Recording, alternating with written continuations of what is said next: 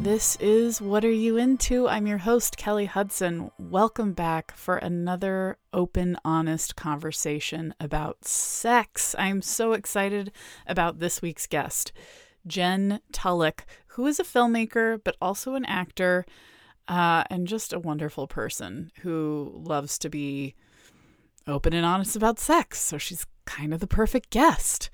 I've known her for a while. We've become better friends, closer recently, basically just because of Marco Polo. If you don't know about Marco Polo, it's a great little app for staying in touch with pals. And I've used it a lot over the pandemic to monologue to my friends. And uh, weirdly, it gets very intimate and emotional on there. Anyway, Um, I am so excited about this conversation. We talk about our religious Southern upbringings, um, you know, Jen being gay for her Sunday school teacher, loving uh, gay porn, and also just growing into our prime. We were both talking about how great it is to be at this age, in our late thirties, feeling ourselves. It's a very exciting time for both of us. Um, Jen is in a show that's out right now. Um, it's a really exciting show on Apple T V called Severance. It's so riveting. I watched the first episode and I'm so hooked. Um, and I think you can watch the first few episodes now. Um, so yeah, check it out and check this out.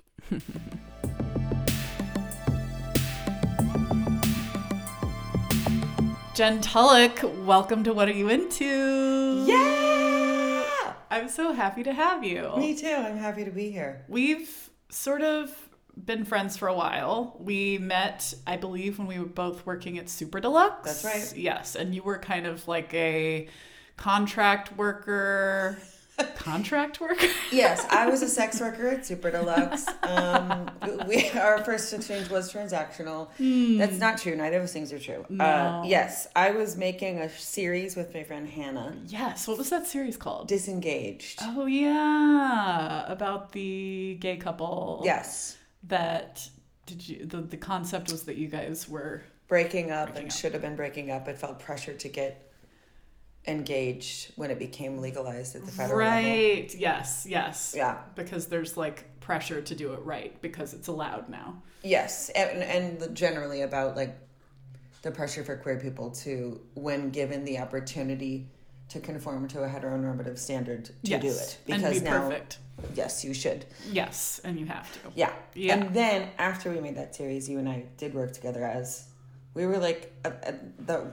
in-house writers. There were like mm-hmm. eight of us. Yes, yes. I was a I was a senior writer. Yes, you were, and you were very good. Oh well, thank you. It You're... was it was one of those jobs where the whole time I felt like I couldn't do anything that I wanted to do. Oh, I was I've never been so muzzled. It was so fucking hard. I uh, walked away with a lot of great people, you included. Yes, so I'm grateful for it. Oh, so grateful we got to make that series. Is that where you met Nora Kirkpatrick? I actually knew Nora first. Nora's who brought us in to make Disengaged. Okay, gotcha. She's an old friend of mine. Wow, yeah. She was so talented. And then I met Liz Elverenly there. Yeah, oh my God. Yeah. I forgot Liz was there. Yes, and we all kind of trauma bonded. We did.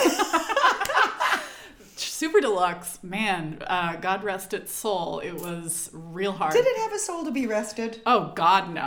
No. It had some God beautiful rest people. God rest its vacant husk. Exactly. It had so many beautiful people and souls involved that were never allowed to, like, put their hearts into yeah. anything. Yeah. Oh, God. So we met there, and then we haven't, like, hung out for ages, and probably me becoming a mom had a little bit to do with that. Um... And also you becoming a wildly successful actor and filmmaker. Um, well, probably mostly you becoming a mom. Yes. No, totally. It wasn't like you stopped hanging out with me purposefully.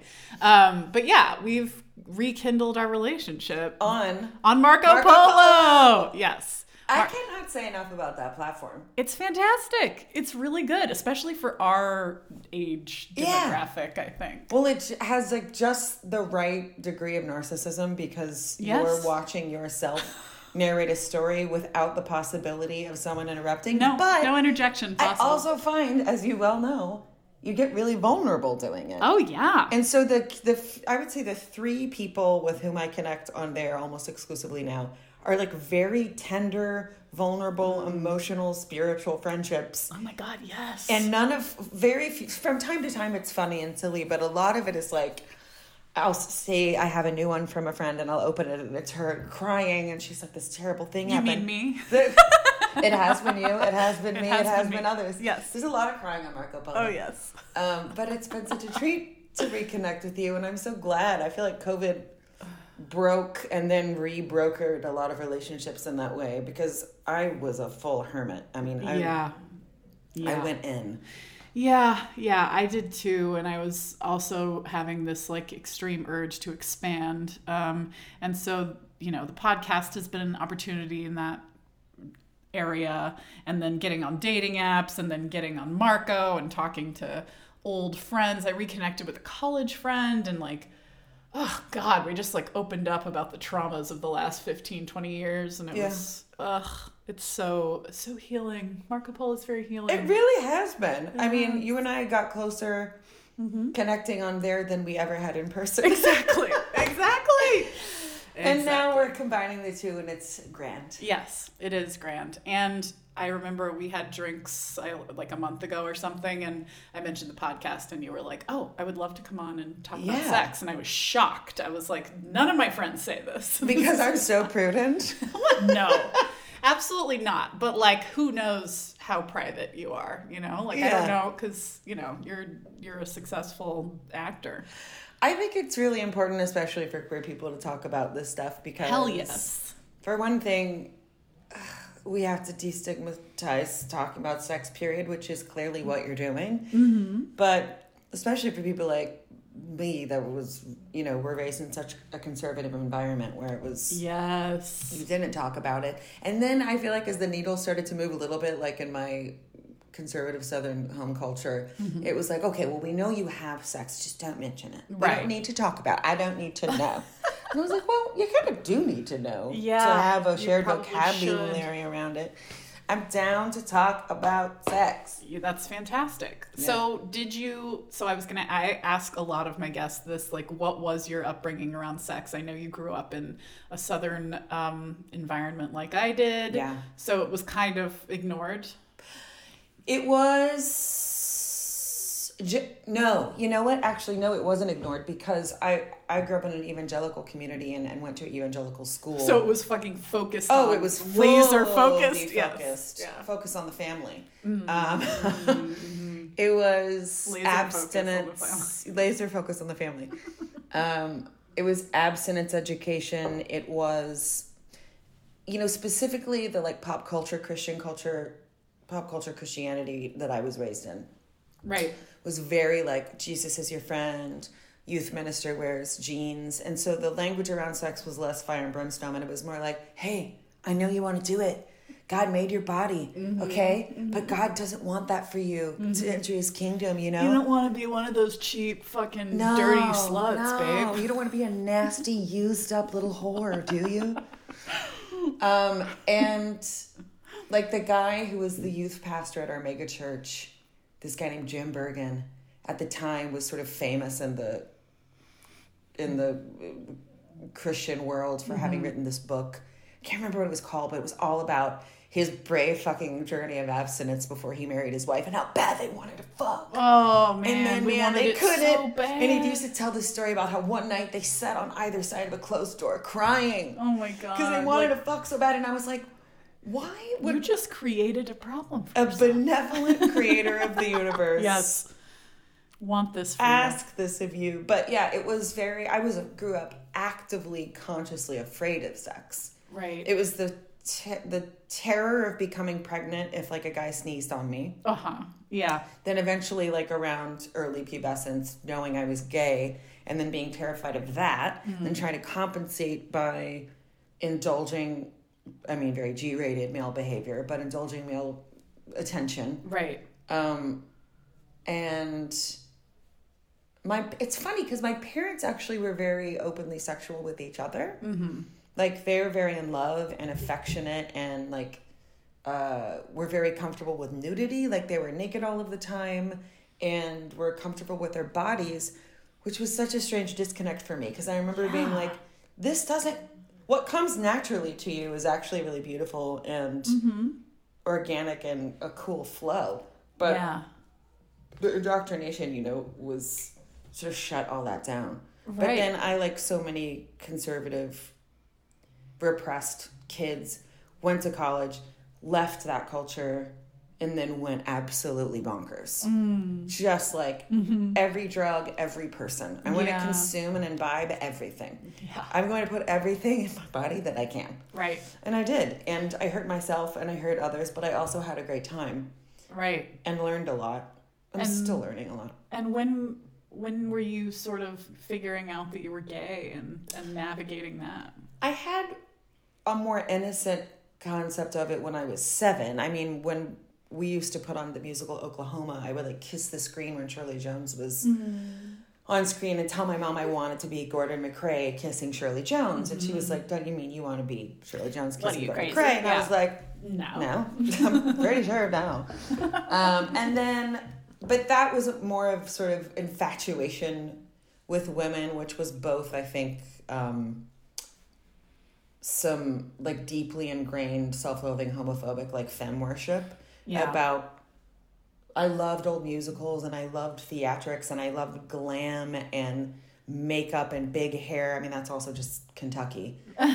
So I was drawn to women that looked that way, and then I also was trying to emulate that. Mm. So I was trying to look like the women I wanted to fuck. Yeah. Um, and then, yeah, I think when I was like thirteen, I started actively thinking about my Sunday school teacher's boobs. Yeah. And like wanting to touch them.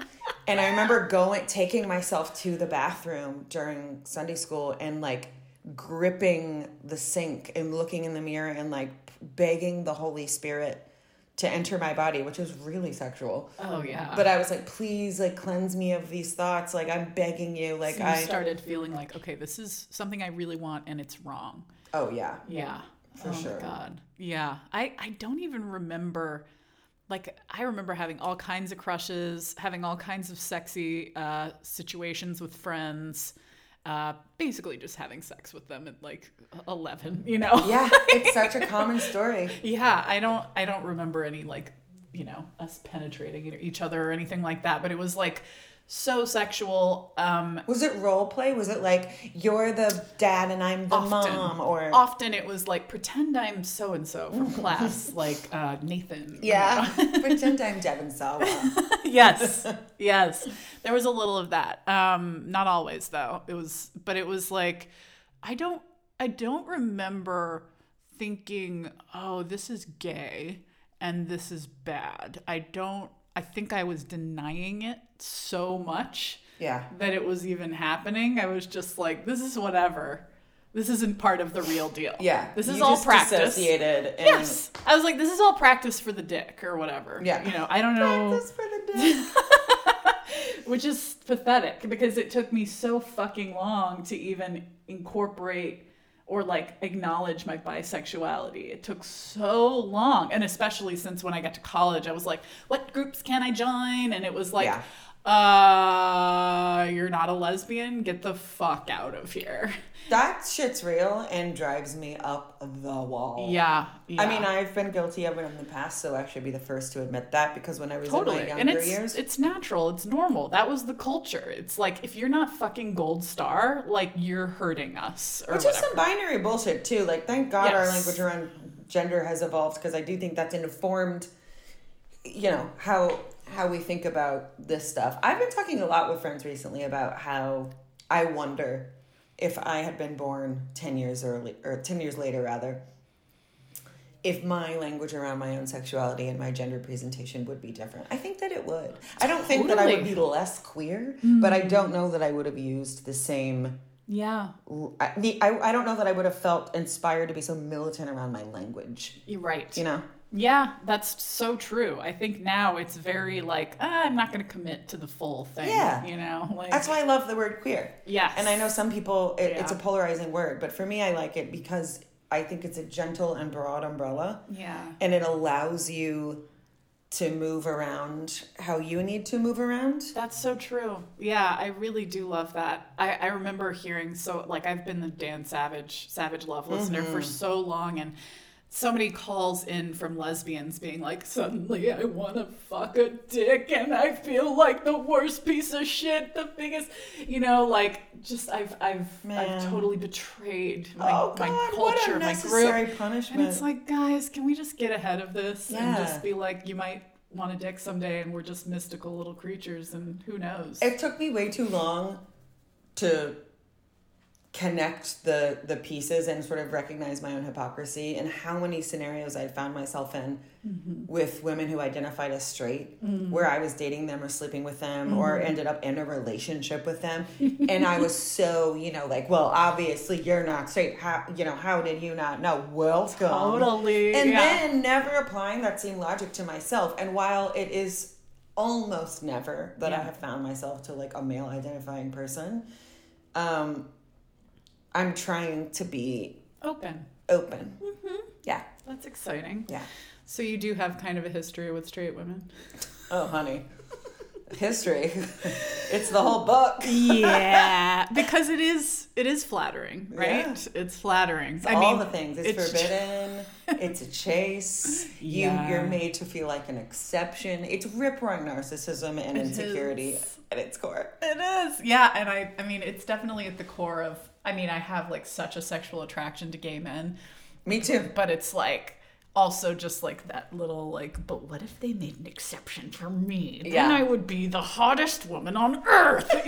Just like this evil like scheme. It's so funny too because neither of those scenarios really allows for much, I think, like sexual comfort, because if and when you do cross the border and it happens, all of a sudden you're like, well, fuck, now I better be the best. Exactly, exactly. It puts you in a very odd position. It's very stupid. It is just like, I think it was just the part of the journey to getting comfortable with myself and um, and loving myself yeah. for who I am. And then also being like, okay, I do like queer men, for sure. Oh, yeah. For sure. And that's a big plus. For me. Of all of the combination of qualifiers, I would say there's nothing hotter to me.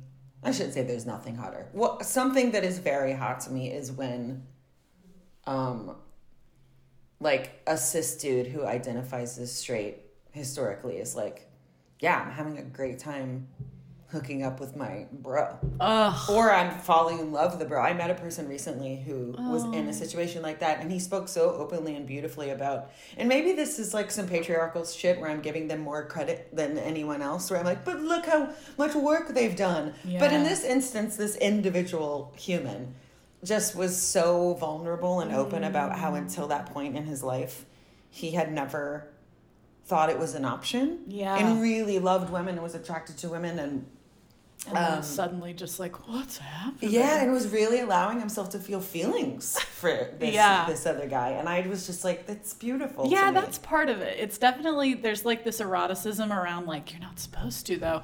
But there's also like just this beautiful openness. And I love that moment when that happens. I, I had, I was in a creative writing class at the age of fifteen. And um, my teacher was like this wonderful gay man who really helped us all feel free to write whatever the fuck we want. And I wrote about sex like every day. And I wrote a short story about two men that um, oh, I think I've mentioned it on the podcast before. And I really want to read it because it's so dumb. I want to read it. It's two men just on a business trip who like, of course, get a hotel room with one bed and it's on accident, you know. I need your erotica. The world needs, we deserve it, Kelly. Yes. And it's definitely like borders on assault because one of them like approaches the other in the shower or something. But it's like so hot to me in this in this scenario. It's oh, really I love funny. That. I know, I know. What is it about the, th- this is such a thing, I think especially for our generation. I feel like if you said this to a twenty-four-year-old, especially a twenty-four-year-old queer person, they'd be like, you're ridiculous. Yes, are you fucking crazy? That's rape. But, well, yeah, that too. Yeah. But I was going to say, like, queer women, I think especially, like, queer cis women in our generation when we were first coming out. Yeah. Almost all of all of the people I knew in that community loved watching uh, gay dude porn. Yeah. And I love gay dude porn. Yes. There's something about the I... disconnect for me where also it, anytime the like sexuality is in that, in that context, it's already sort of on the outside of the body um, because mm-hmm. it's porn. Mm-hmm. But also when it is physically, I think like mm. that's specific when it's two right. dicks. Yeah. It's just so overt. There's nothing abstract about it. And I think there's a beautiful, um, like, abstract quality to when, like, the people that I date yes. and the kind of sex that we have because of the way our bodies are. Yeah, that's so interesting. And so there's something about how... male sexuality is extremely overt. It's that's on... why they have Grindr and yeah. we don't. I know. And I want a Grindr. I want a Grindr, too. I want, like, three... with like lesbian bars or whatever you would call them. Yeah, you know? there's remember how there are no lesbian bars yes, anymore? Yes, yeah, it's very sad. I know. Um, I was gonna bring up like sexy movies. Yeah. That like inspired us. I think for sure something that inspired me writing that short story was my obsession with Rocky Horror Picture Show at the time. Oh my God, Frank-N-Furter. Because fucking everyone was attracted to Frank-N-Furter. Yes, ab- absolutely everyone, even Brad, yeah. who is like the straightest dork on earth, who was like completely caught out of, you know, just like completely caught off guard suddenly fucking a man. Like, yeah. It's just the hottest thing ever, that scene. It is. But it's also interesting because you said fucking a man, and it's like I... I yes, I don't I see Frank-N-Furter as a man at all. But I think it's cool because things... Mm-hmm. There are like these queer institutions like Hedwig and the Angry Inch and mm-hmm. Rocky Horror, and I do think that mm-hmm. the the language that we had when those shows came out yeah. was so different, and it was so in the right place and so important. But right. now it's like, oh... well, is Frank-N-Furter a trans woman? Mm-hmm. It, like, or, you know, what what actor should play Hedwig? I have a, a, a friend who's a non-binary person who's an incredible actor, and they played Hedwig um, mm-hmm.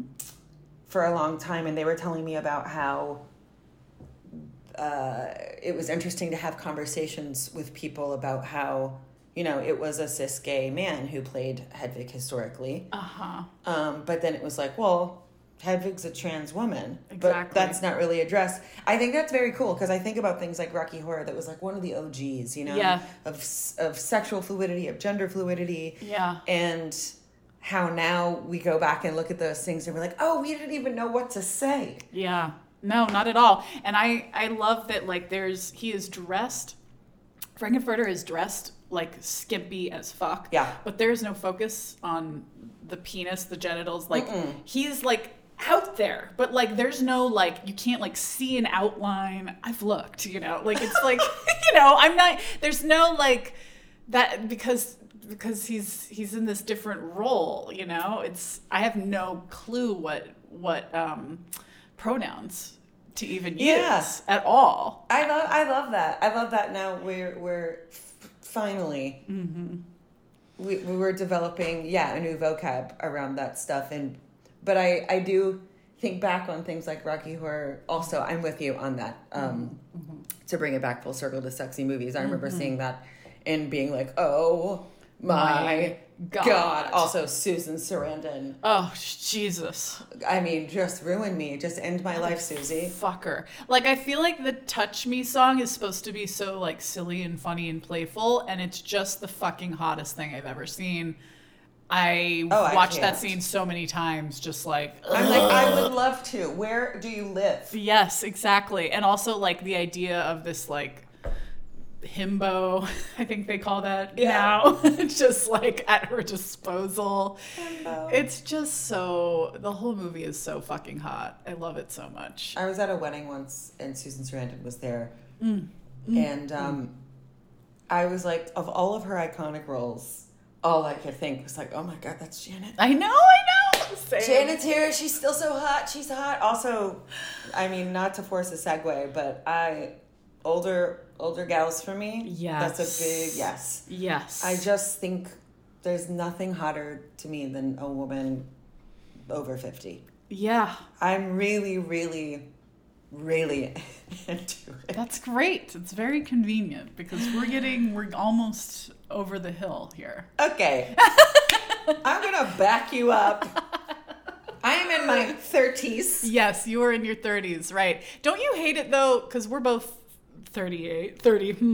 Sure. Um, but it's so annoying that I started the pandemic in my mid-thirties. I know. I was thirty-six. I know. And then turned thirty-seven, like, now the day the pandemic started, and now I'm suddenly in my late fucking, th- about to turn thirty-nine.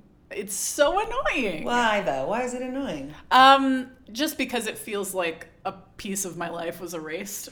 Well, yeah, that happened to all of us. That's true. But I understand specifically what you mean, because I, there's something about, and this is just our ridiculous ageism bullshit. Yeah. But there is something about, yeah, I we are the same age. And I was mm-hmm. thirty-six when COVID started. Mm-hmm. And I was like, oh, I'm in. I'm in my prime, yeah, you know? Yeah. I actually think I'm about to come into my prime. Oh, my God, same, though. Super excited about my forties. Same. And my fifties. You and I both are if, like, I love this age for you, you know? Everything's going great. We were meant, to, I think, to to to blossom, blossom late. At this yes. time. Yeah, you're right. We, we're those kinds of ladies who yeah. have always been sort of already older. Yes, to you know? Put it mildly. Yeah, you and I have always had the soul of a Walter Matthau. Exactly. Yeah. And I think that there's something about getting old enough for it to be feasible, but also just wise enough to embrace it and be like, oh, fuck it. Yes. I have no scruples left. I really, uh, one of the gifts, and I know it's kind of like fucked up to say one of the gifts of COVID because mm. I... had a place to live and food to eat during COVID, and I know that wasn't the case for everybody, but like right. one of the only positive things I experienced during that time was um, for all of the trauma and the shared trauma we all went through and were privy to, it did come out of it being like, oh my God, I actually for the first time in my mortal life don't give a shit about what anyone thinks about me. Oh my God, same. I don't have the time. That is so interesting. I wonder how that happened. It's such a miracle. It's it it really, it may have been like getting some distance from Hollywood yeah. and being like, okay, the brainwashing that I've been put through since moving here is starting to fall away. Mm. Like the bullshit has been exposed. Like the things that I want and the things that I want people to think about me are just falling away. Yeah. Like all of none of it matters anymore. And that is really, really refreshing because I became especially self-conscious after becoming a mom of mm. being irrelevant. How so? Just not having the opportunity to work, uh, not having the opportunity to look sexy and hot and mm. be out and partying, you know, but you're working a very and partying. Hot mom. Thank you. It has to be said. You you don't get to speak on behalf of all moms because you're like mm. an absurdly hot mom. Oh, thank you. As you know, I also, I find uh, like everything around motherhood. Yes. All of it is very hot to me. So I'm yes. not the audience, honey. Right. No, I know. But I, I know. Respect you and I affirm your yes, feeling. I did. But I did. I mean, I feel like there were certain people in my life that made me feel irrelevant because of my life choices. That's terrible. And, you know, some of those people aren't in my life anymore. So that's I'm fine. Glad about that. I like that for it's you. It's good. I'm sorry. Yeah. But it was like, I think it was a real opportunity to, yeah, get, hey, clean get house. Rid of the bullshit. Yeah. Clean house, have some perspective, and like, you know, make a decision about what kind of life I want to have as a mom, living here, trying to have a career yeah. in whatever way I can. And a personal life. Yeah, yeah. Because you, I, I feel like you spend a lot of plates beautifully.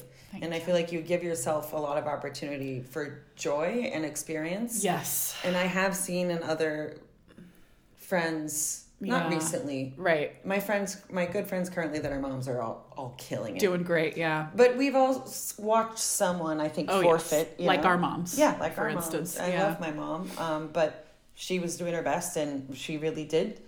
Yeah. She gave up a lot and I can't imagine what it's like yeah. to not... To get older and resent be like, wait, your what did kids I do? For that. Exactly. Why did I do that? Why did I only pay attention to my kids that whole fucking yeah, time? Yeah, because you were told you had to. Exactly. And you were told you were fucked up. I mean, now, thank God, we have all these brilliant... Have you seen The Lost Daughter? No, and I'm I'm so scared. I know I'm going to fucking lose my mind. But without giving anything away, thematically, it's mm. about that. Yeah.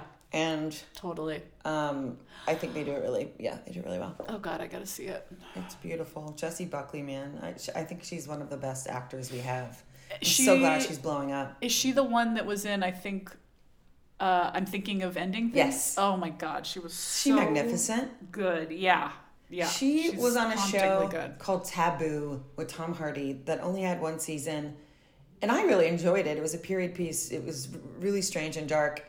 And at that time, I think she just wasn't as well known. And I remember being like, oh, that person is really good. Yeah. And I'm so excited to watch her skyrocket. I, I feel, you know when you feel proud of someone you don't know? Yeah. And you're like, oh, the good guys are winning. Yes, totally. That's how I feel about her. I, I went to a, a, a Thom Yorke show. You and I have Thom Yorke in, have, in oh. common. I went to a Thom Yorke show on Molly once, and I felt um, supreme pride. You're doing great, Tommy. I'm just so happy for you for you blossoming. Baby. You blossomed, didn't you? You really? Uh, I mean, he did. Like he. I mean, I can't believe how far that band has come and how he's come. Like he got to do like Atoms for Peace, and he has his solo stuff, and it's just it's a very funny perspective to have on someone so fucking famous. I feel the same. I think there's something about the emotional intimacy of, of when you really, really have been Connect. touched by yes. someone and inspired by them. I feel that with Bjork. I saw Bjork a couple weeks ago. Oh, wow. She's my, she and Radiohead are my, my Ultimates. end all be all, yeah. you know, musical apex. But also just for me, Bjork is my favorite artist across mediums for many reasons. Yeah. But I feel when I, when I see her, the times I've seen her, uh, I felt like, oh, it's, I was lost in the grocery store and I found my mom. Yeah. The, the feeling I get is uh, of such safety. And, like, remembering what home feels like, because to me, her her work feels like my home. Yeah. And it, it's almost like she brings you back to yourself, yeah. too. Yeah. It's a deep she does what herself. Church once did for me. Yeah. Oh, my God. The first time I went to a Sigur Rós concert, I was like, oh. this is this is what church should be. Yeah. It's so, yeah, Iceland. Um, so, speaking of sexy movies, are there any, like... movies that you think of that like influenced you sexually or that you think of from like younger years? Yes. So my first my first memory of like watching something on film and being aware of having a rumbling in my body uh-huh. was Singing in the Rain, which uh-huh. was my favorite movie growing up, and my family watched it countless times. I mean, we can, all four of us can quote it backwards and forwards. Wow. That film influenced me in major ways generally. Donald O'Connor is the reason I wanted to become an actor and do comedy, et cetera. But there's a scene, I don't know how well you, how well you know the film. I've seen it once in okay. the last like ten years. There's a, a dream sequence, a fantasy sequence, where Gene Kelly's character does this fabulous, God, I want to say it's nearly ten minutes, and it's only dance. There's no... Yeah, the dance sequences yeah. are absolutely insane. And he does this sequence with Cyd Charisse. Mm-hmm. Um, and it is... I mean, frankly, I can't believe they got away with it at the time. It is so drippingly sexual. Yeah. And they do this dance, and she's in this flapper dress, this emerald green flapper dress, and this sort of vamp jet black wig with the short crop bangs. And Cyd Charisse is one of the greatest dancers that ever lived. She was just phenomenal. And I, you want to talk about kinks, like women who dance? Mm. Oh, get out of town. Get out of town. I'm not safe to take to the ballet, honey. Oof. I'm not safe. Wow. But she, she, they do this dance, and it's really sexy, and there's a moment where it's escalating, right? She's seducing Gene Kelly's character oh, I remember through this. dance, right? Yes. And there's a moment where the music escalates, and he throws her in the air and catches her on his hip, and so one leg is out. And she's got this look on her face of like, I could care less. And uh-huh. she slides down his leg oh onto God. the floor. And the first time, and then subsequently every time I saw that, I was like, oh my God. I I remember I, my lips were tingling. Mm-hmm. This started at like age eight. Wow. And to this day, I'm I'm I'm working on a job right now that's a period piece. And when we were going through what to do with my hair, we were trying different wigs and stuff, and there was yeah. one that looked exactly like Cyd Charisse's in Singing in the Rain. And you were like, huh. And I was like, I, for one thing, I cannot pull this off. Right. Cyd Charisse was like nine feet tall. Um, I looked like a Pez dispenser. But just just seeing it on the wig head, I was mm. like, oh my God. It's like all came rushing back. And I had to show the scene to all the poor people in the...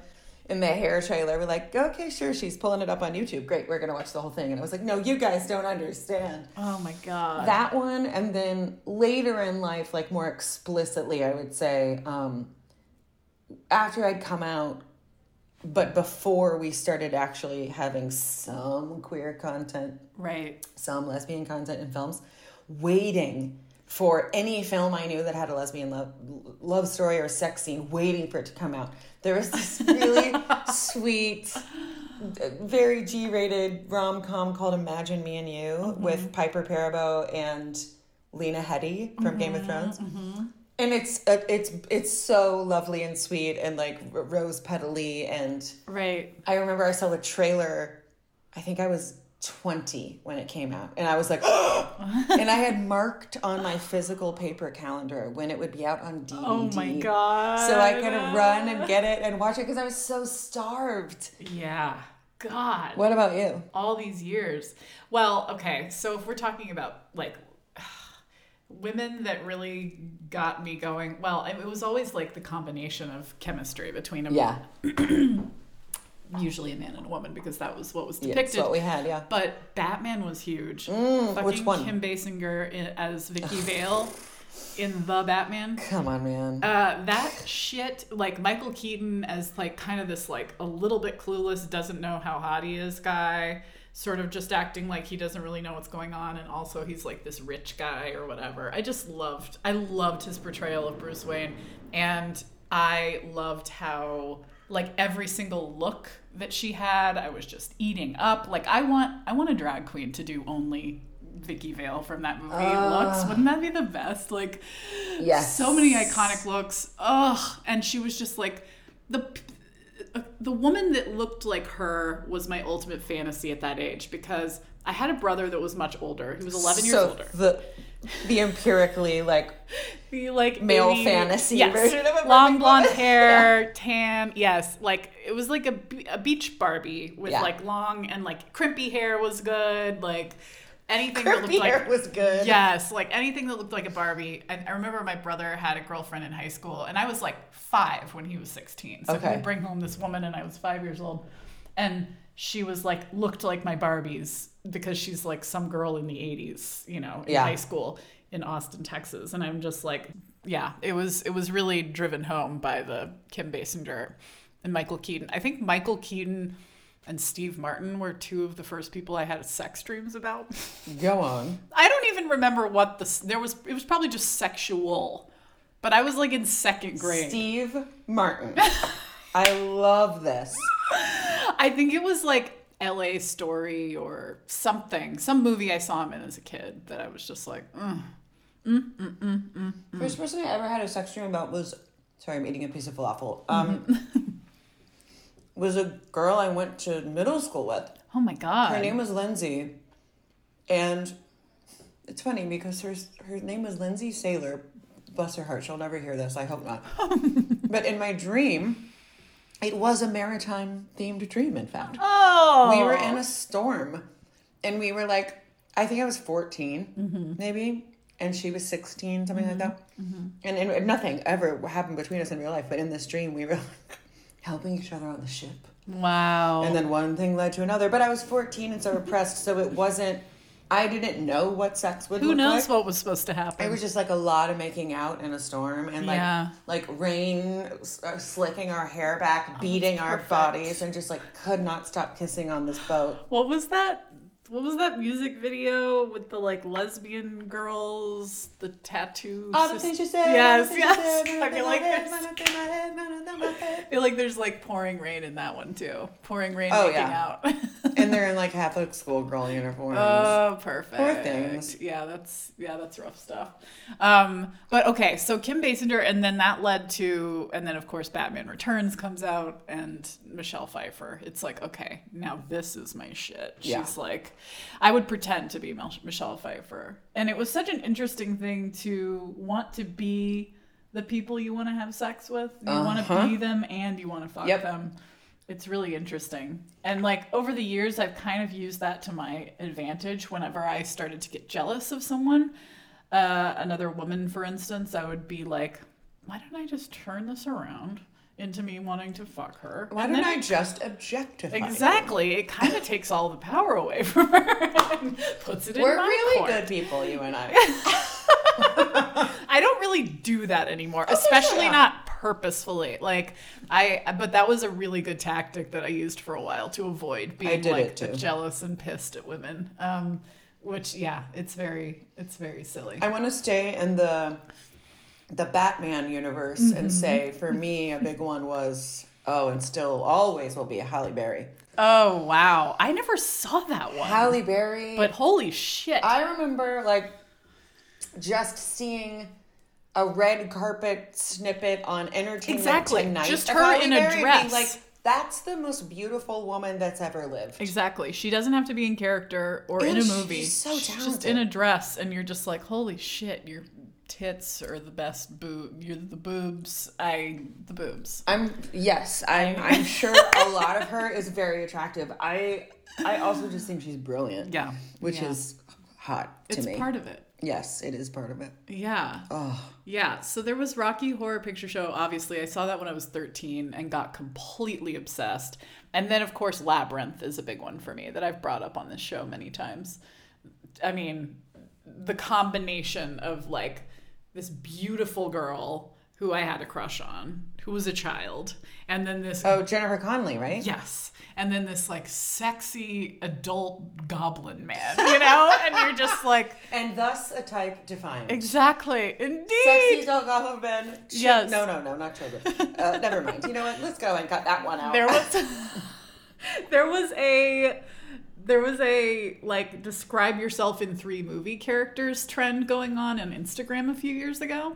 And it was like you would put, like, these three movie char- characters sum up my whole personality. And mine, I put I put Sarah from Labyrinth, uh, Jareth the Goblin King from Labyrinth, and Hoggle from Labyrinth.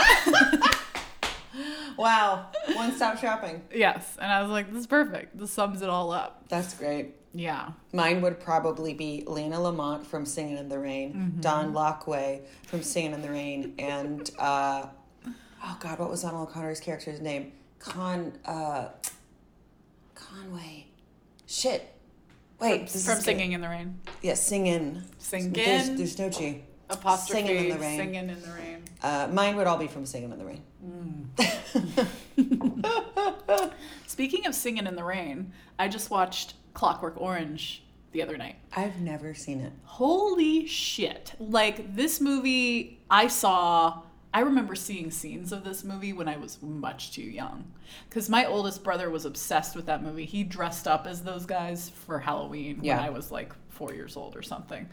And he must have seen it too young too. But it was like, I saw it the other night and was a little nervous because I know there are rape scenes in it and mm. like, I was like, okay, I might get triggered here. This is really kind of... I didn't get triggered, though. It was like, I was able to see the... These rape scenes are just like... You don't even really see the actual assault, you know? Mm. It's just kind of like the beginning of it. And it's just sort of to... It's just like, this is a ludicrous scenario. And these people are so fucking bonkers disconnected from humanity. Um... But I just, it was so crazy watching this movie and being like, oh, I remember seeing this. I remember seeing this. I remember, you remember this. seeing I remember the sexual this. assault I rem- Yes, it's yeah. Trigger warning on this one. Yeah. And then at the very end, he he kind of, I feel like there's like a moment at the very end where he's getting like photographed for the newspaper and he kind of has this like weird hallucination of this like naked woman like in slow motion um like I don't know on top of some guy. It's a really weird mm, yeah I don't think I need to see that. You don't want to see no I don't need to see that. I can't watch sexual assault scenes. It's it's terrible. yeah. It really is. It's terrible. Um the whole thing is so scary, but like the art design and the the fabricated future reality, the language is so fucking interesting. It might just be something you should read because it's a book too. Yeah, there's some things in the zeitgeist that I'm I, I feel okay having missed. Right. Um, and when I know there's scenes like that and them, um, yeah, I'm I I'm old enough now to know like what I don't need to put into my consciousness. Totally. And that's one of the things. But I know yeah. how beloved that film is, and I oh my it's, God. It's interesting that you felt that way. Yeah, I had many moments where I've just laughed my head off. Yeah. Because of how insane everything was. Wow.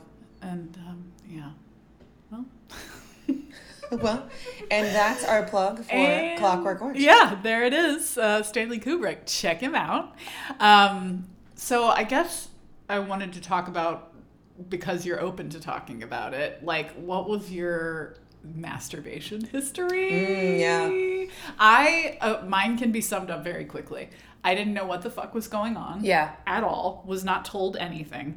Definitely knew about penetration at a certain point. So like when I was like fourteen or fifteen, I went around the house trying to penetrate me, myself with all kinds of things. No luck. But then oh, my my my brother's girlfriend told me about the faucet. But that wasn't until I was seventeen. And so I started having orgasms by positioning myself under the faucet in the back. So you had sort of a climactic mm-hmm. journey, I guess. Come on. It was well, more it like, like it grew. I mean, it did, but I was I just spent years desperately horny, having no idea what the fuck you're supposed to do about that. There was so many kids in our generation. We just weren't. God, how? What did I? What a different trajectory it would have been, and I wonder how it would have informed my adult life if I had just felt joy around experiencing pleasure. I know. And and even thinking, now. Wow, the even miracle now. Of the human body. Mm-hmm. Wow, so cool my body can do that. So cool somebody else's body can do that to me. Yes. And the clitoris exists only for pleasure. How interesting. I should take advantage. It. Yeah. All of it. Not even just the specific anatomy. I think like right. if the fantasy Your of whole sex body. Yeah. and the using the body for pleasure and not for something, not for duty mm-hmm. or Uh, something, you know, for me, my body was like, your body is a temple, because that's what you're taught in Christian theology. Yeah. And you're a daughter of Christ, especially women, of course, held to completely different yeah. standards. I yeah. mean, the word I, daughter just already oh, puts you disgusting. in this place of shame.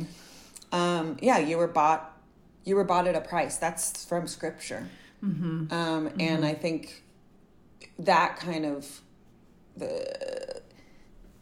that line of thinking definitely informed the way that I did or did not allow myself to experience pleasure by myself. Mm-hmm. That changed as I got older. Yeah. But there were, I do remember specifically having a rule where I wasn't allowed to masturbate the night before church. God damn it. It was a gift. I was, it was like a sign of my, of my honorable devotion to the Lord. Yeah. That, do you see, on Saturday nights, I won't do this, even though my body is teeming with hormones and me and everyone else in my age group of all genders are dying yeah. to just do this. That's all right. we wanted to do.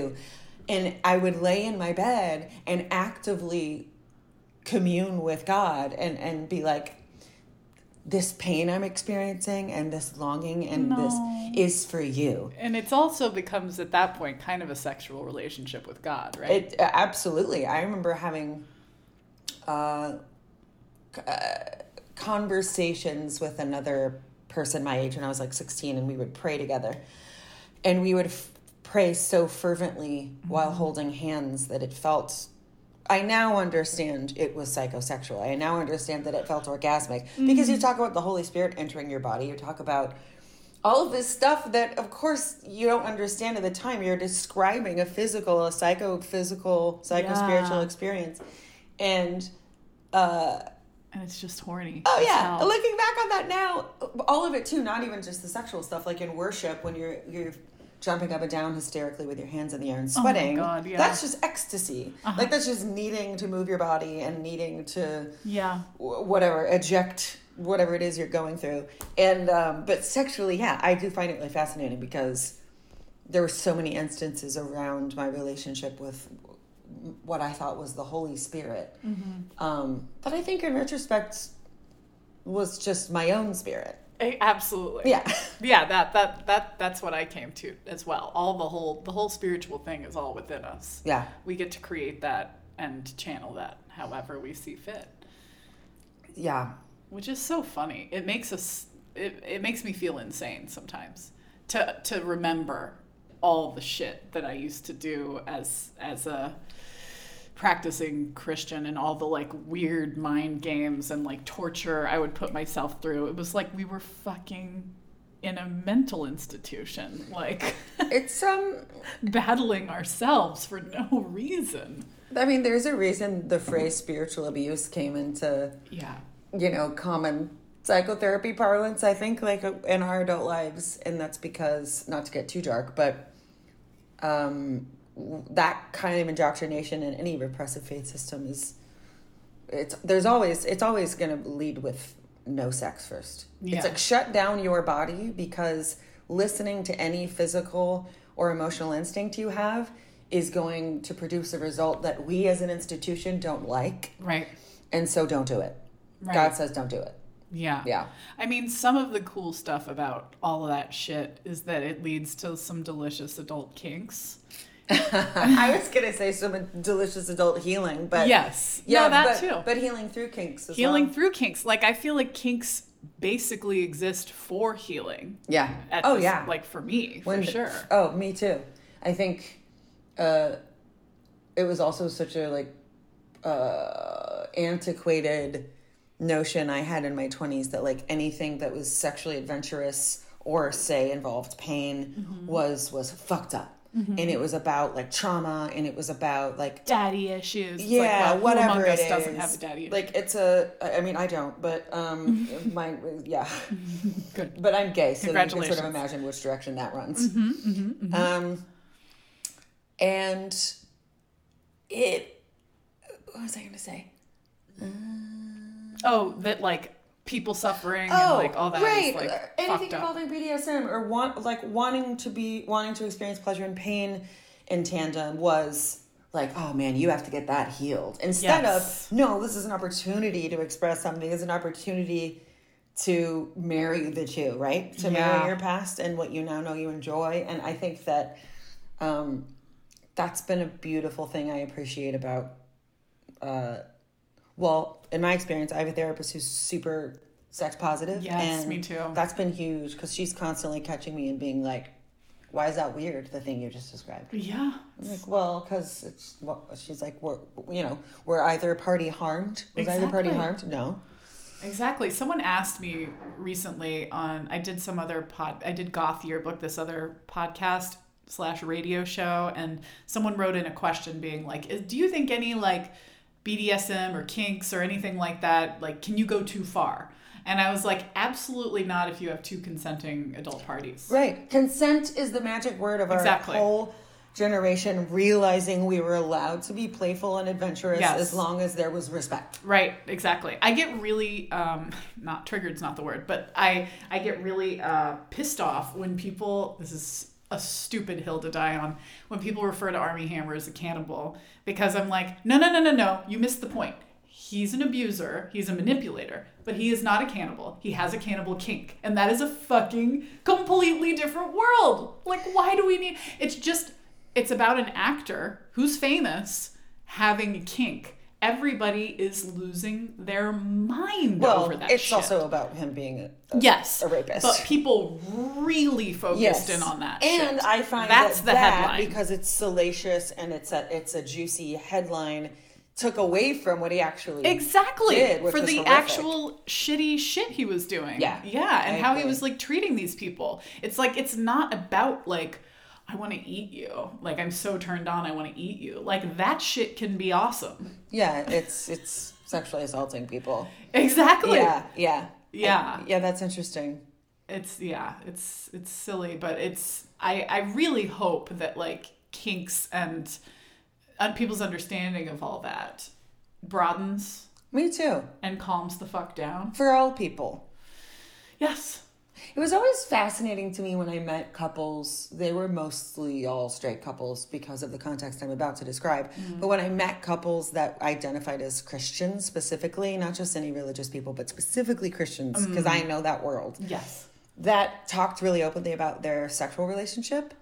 And I was like, you know, I can't get down with everything you're about, um, but I at least appreciate this. Yeah. Because it was always very surprising to me, and maybe that's my own prejudice, um, when I heard people from that culture talk about how much they loved having sex with each other and what they like to explore. And I was like, well, that's it. I'm glad you at least that's have something. That, you know? Yeah, you have that and going also, for you. I should say, I think, like, uh, different strokes for different folks. I think there are faith systems that work for certain people, and that particular one hurt me a lot, and I think that there's a lot of bigotry totally. There, so yeah. Not a fan, but... Uh, it's pretty miraculous. Yeah. Yeah. I, I mean, I honestly haven't met that many where that's something. It's, it's. I mean, you know, I'm from Texas, but I, it's mostly couples being like, well, we don't talk about that. I'm not going to... Yeah. I'm not going to... That's interesting. I feel like our parents' generation, at least in the South and South-ish, where I'm from... Uh, didn't as a rule generationally, like that's a big generalization, but it just wasn't a thing unless you were like raised by hippies. Yeah. Um, if you were kind of run of the mill, working class, middle class, right, mom and dad. Yeah. Um, I feel like that just wasn't. I never heard my friends' parents talk about Mm-mm. sex or Mm-mm-mm. even like. Conception beyond talking about yeah abortion. And I remember seeing yeah exactly yeah. fucking abortion yeah I remember seeing a Playboy in my friend's that like parents' bathroom, and of course I had to assume it was for the dad. Mm-hmm. And I was like, oh, maybe it wasn't. Who yeah exactly I would hope like maybe at least you know she was reading it too, but like reading it uh, but it was so funny, like, at that age, I was so harsh and judgmental. Like, I was just like, fucking pervert.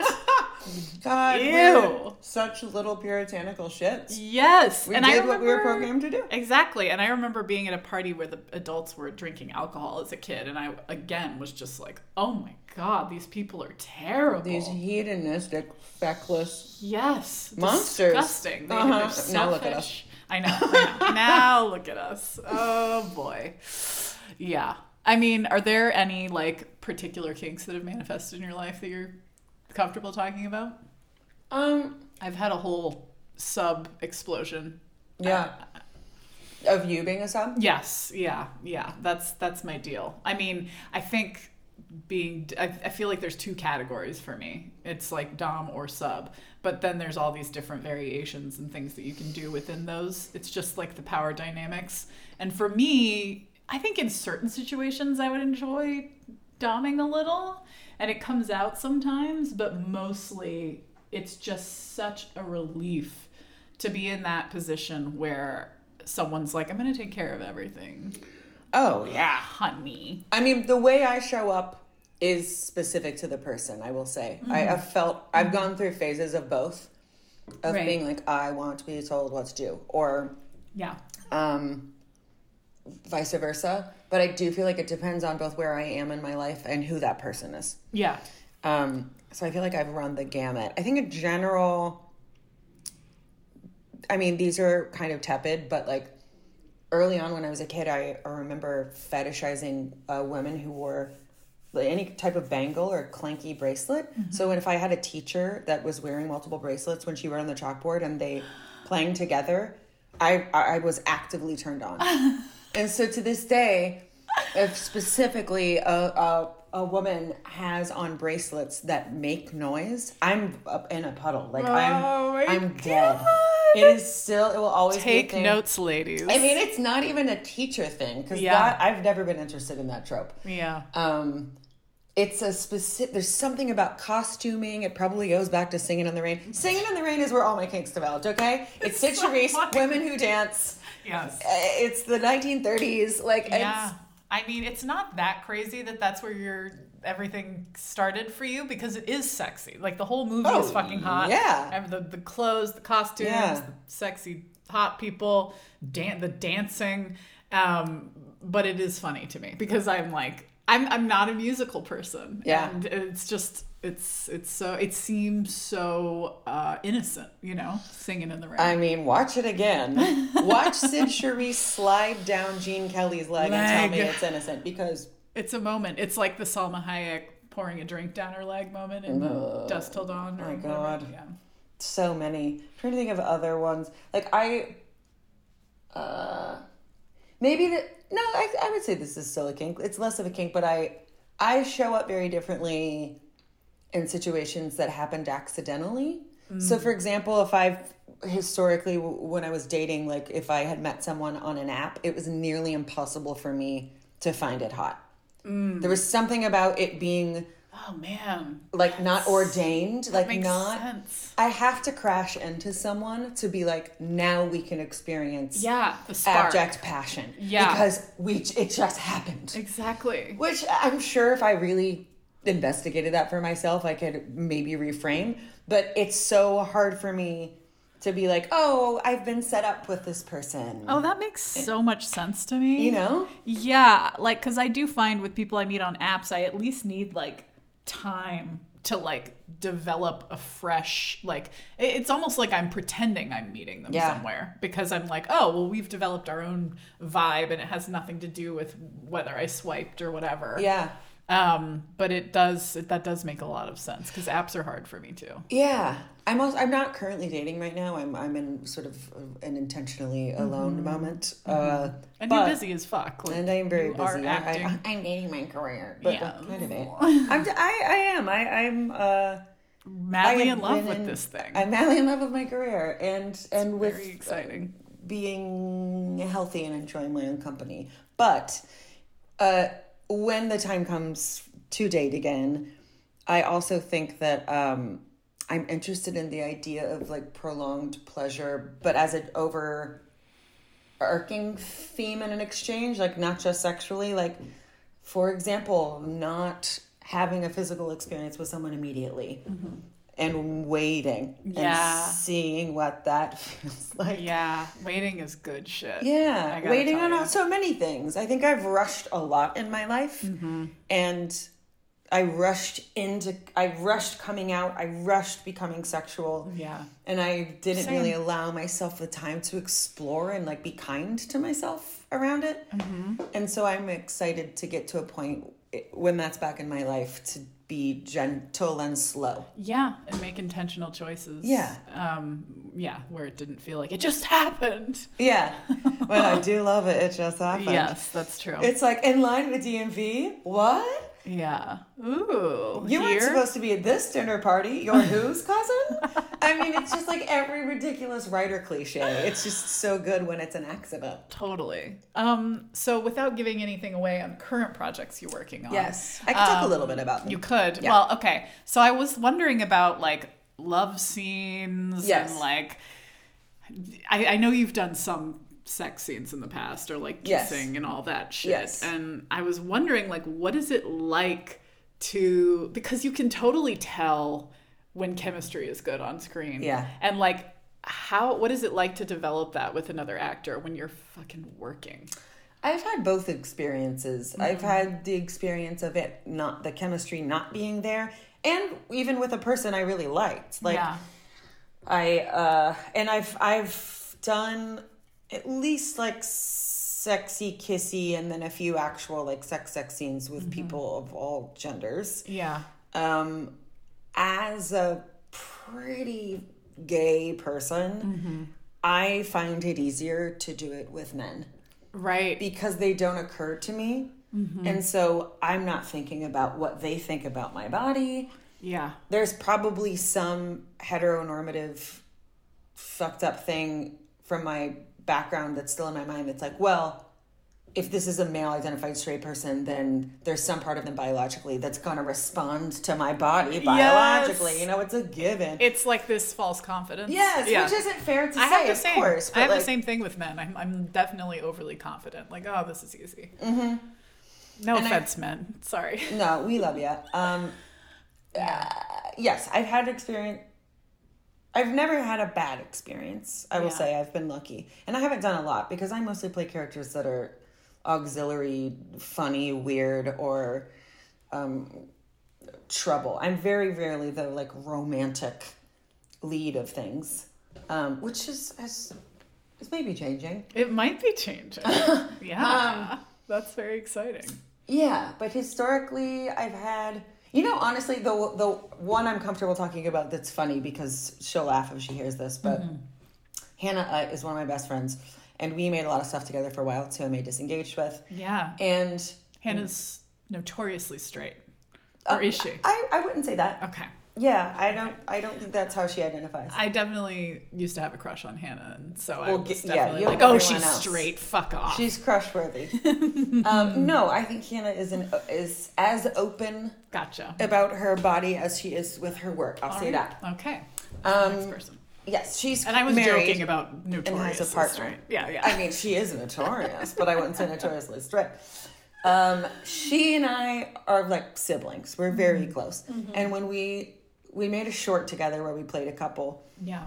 And that was different because it was funny and it was about a couple that was breaking up. So it wasn't really, we never even kissed. And yeah. I, I think. But when we made Disengage, we agreed in the story at a certain point in the, in the season that we needed to see them making up. We needed to see them kissing and being attracted to each other. And we just didn't think about it when we were writing it. It was like, of course, and then we'll do that. And, and then you got on the set. Then we got to the day, and it was like, oh my God.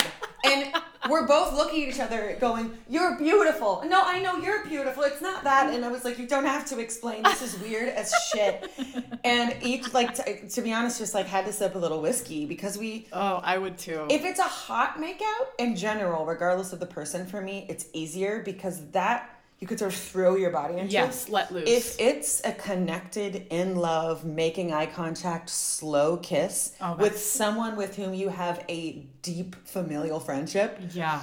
That was hard. I it was can't. us making up after a fight and then like slowly dissolving oh into my each God, other. Now I really want to watch this. Oh my God. We were just like dissolving into giggles the whole time. And then you get embarrassed because you're like, I'm bigger than this. Yes. What the fuck? What is happening? Yeah. Oh my God. Kissing for acting used to scare the shit out of me. I did I did a scene in high school, just like I was going to do like a duet scene with this guy.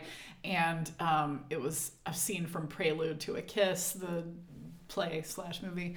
And um, there was a kiss at the end and I couldn't stop thinking about it. And ultimately I couldn't do it. Like I was... Panic. High school. I mean, yeah. That would be and my th- theater teacher was like, "I'm disappointed. I think you should have done." I'm like, "You're just horny. Fuck off." Gross. Like, um, but like, I and then I also did a short film that I acted in in college. Like, there's a kiss at the end, and I I was so nervous. And when you see it, it's like barely anything. It's like the end of Cinderella, where like two heads come together. It's not like. There's no, like, focus on it. It's like, you see the kiss, and then they pan up, and, like, there's no focus. But I was still just like, I can't. And I don't even think I have done any other on-screen love scenes. As close as I got is hugging Beth Grant at the end of Tom. I love Beth Grant. A sweet, warm hug with Beth Grant. That who knows? We maybe had sex afterwards. But who, who's to say? Who's to say? Um, yes, I've had some. Diff- I've had some more full-on experiences in recent years. Yeah. For different jobs, I will say generally. One thing that I always experience that I find funny is I love kissing. Who doesn't? Mm. I've kissed a lot of people mm-hmm. in my real life and in work. Mm-hmm. I think I'm an okay kisser. But still, the moment before I have to kiss someone for work, I, my body always thinks the exact same thing. I don't remember how to kiss. Yes, yes. I don't remember how to kiss. Like? What's this going to look like? Is it going to look like I'm eating their what, face? Wait, what? how do I, what if I, what if I do it wrong? And then you, almost every time as soon as it starts, my body just... Re- is kissing the person. Yeah. And yeah. it's and it's great and it feels real. Um Oh, I just remembered I did kiss. Okay. I made out with Joanna Bradley um in a uh sketch called Too Full to Fuck. And it was us coming home for brunch and wanting to have sex and being too like too full, full of, of like fuck. food and shit. Yeah. Oh my God. Good grief. But yeah, no, that was fun. And Joanna made me feel very comfortable. It was fun. Yeah. Um, yeah. So that's exciting. It's fun. Mm-hmm. Um, I think that, I'm trying to think if I've ever had like an experience where I was like, oh, I'm traumatized. I did a sex scene with a guy who was also, I knew, we weren't like super close, but we knew each other socially. And it was like a scene on a couch where he, it was also in soft focus. It started and he was behind me. And I was like, you know, my poor mother, if she ever hears this, she's going to lose her mind. Because she's never seen this film. But I'm, you know, I'm like on all fours. Oh and, my God. Yeah. Um, but he, in real life, was gay. And so I think we made this silly assumption, like, oh, it, it'll be funny because we're both gay, instead of being like, we're two human bodies that need to look like we're having sex. It's more nuanced than that. Yeah. It's still going to be involve whatever it's so going to involve. So he was going to, you were going to simulate simulate doggy style? Yeah. Oh my God. Yeah. And uh, oh. I also, that was an important lesson for me in like advocating for. That was a really low budget indie film that I did when I was very young. Yeah. And didn't know how to, there was no intimacy coordinator. There was no oh God, yeah. union protecting me. And I certainly did not feel taken advantage of. I, the director is a person I trust, but I didn't know how to advocate for my needs and to be like, oh, I'm a person with feelings and I'm also allowed to be like, hey, hey this one particular thing, absolutely not, not comfortable, comfortable doing that. Yeah. I was just still in that actressy mindset of like, well, you totally. told me to do it. Yeah. Yeah, totally. Um, oh God. Yeah. I was just taken back to like this horrible, um, Uh, here's here's one of my Weinstein-y moments. Oh, it's no. like, yeah, this is gonna suck, and I want people to hear this. Um, I was uh, I was like trying to make it as an actor in Austin. Yeah, I don't know. There was like sort of a scene there, and I was like, I would love to just live here. Um, and I was like twenty, so I was auditioning for a ton of student films, and I was like auditioning with just the director slash writer, and he had a camera on. No, and the scene was like. You gotta be, you're this like hot model. Yes, I auditioned for a hot model. I'm not surprised. You're giving me your piece. Anyway, I, he's like, you're this hot model who uh, the main character walks in her and her boyfriend having sex with this girl, right? Okay. So I have to be like fucking this guy, but I'm not, you don't see me naked. You just see the back of me like riding him or whatever. And so he was like, so I wanna like do no! that scene. Yeah. Fuck, man. Yeah. And, like, I, I don't really remember it, you know? Like, I was sort of just like, I can't believe this is happening. This is insane. I'm on this man's lap. I'm riding him on a couch at, at, on U T campus in a weird, like, white room. And, ugh, it was so odd. And, like, we got more. I, I got the part. I got the part. Ugh. Um, and then, like, very slowly, the whole production fell apart. And, like, this guy was so fucking toxic that, like, people were just falling off. And I've had to do so much, like, healing around that yeah, moment. Because it was, he was such a, like, goddamn nobody. And I still did this. I'm it was sorry so that happened to you. Upsetting. But it was like I never had to do it, you know? Yeah. You know? But that alone mm-hmm. is... Uh... had no idea that how affects your body and your mind, man. That leaves Forever. a scar. I, I have one, and I've actually always regretted not talking about this because it was uh, incredibly uh, gross and wrong what this person did to me. But I had just graduated from drama school, mm-hmm. from theater school. I was in Chicago. Yeah. Uh, it was my first ever professional job. I got cast as one of the two leads in this play called Stop Kiss. Mm-hmm. Um, and by Diana Sun, and the, the play is actually about two women that fall in love, mm-hmm. and it's told backwards because when they have their first kiss, a guy sees them and beats one of them into a coma. Oh my God! It's very dark. So um, I auditioned and I got it, and I remember at the time I was certainly out. This was like two thousand seven, mm-hmm. but I didn't mention to the. That wasn't part of the vernacular then, where it was like, oh, we want to make sure we're casting queer actors and queer yeah, roles. Yeah, no, not at all. They just, I was just an actress that walked in, and I got the part. And the guy who directed it cast his girlfriend as the other woman. And for our first rehearsal, they had me go to their apartment. Mm. And it was the three of awesome. us and a stage manager. Holy fucking shit. And we sat on the couch, and he said, okay, well, I just want to make sure we get comfortable with each other so you guys start making out. Oh, my God. And I was like, um... And again, I'm fresh out of school. I have no context for what the real professional world is. And I'm like, oh, well, this is just... And he said, oh, he also said, have you ever kissed a girl? And I said, oh, I'm actually gay. Uh-huh. He was like, oh, perfect. Oh, perfect. Um, this really works out for me. But had us make out while he watched, mm. three mm-hmm. feet away, Ugh. as a, quote, rehearsal. Ugh. And I hope he hears this. And I hope he knows that what he did was beyond fucked was up. Fucking wrong, you piece of shit. Yep. And the fact that she... I actually felt in that moment that she didn't want to be doing it either. Yeah. Um, it was grotesque. Yeah. There's no context for any play in which you need to just make out before ever doing any work. Sure, you get to the blocking of the kiss, then you got to do it. But to sit on a couch uh-huh. in front of this guy who's like sitting, you know, like A C Slater style, uh-huh.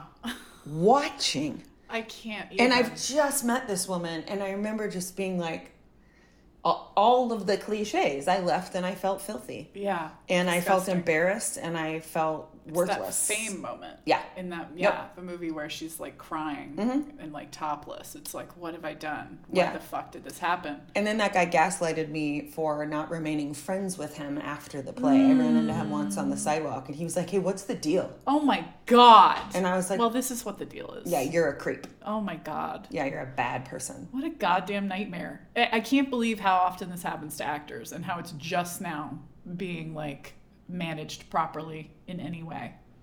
And like, yeah, never again.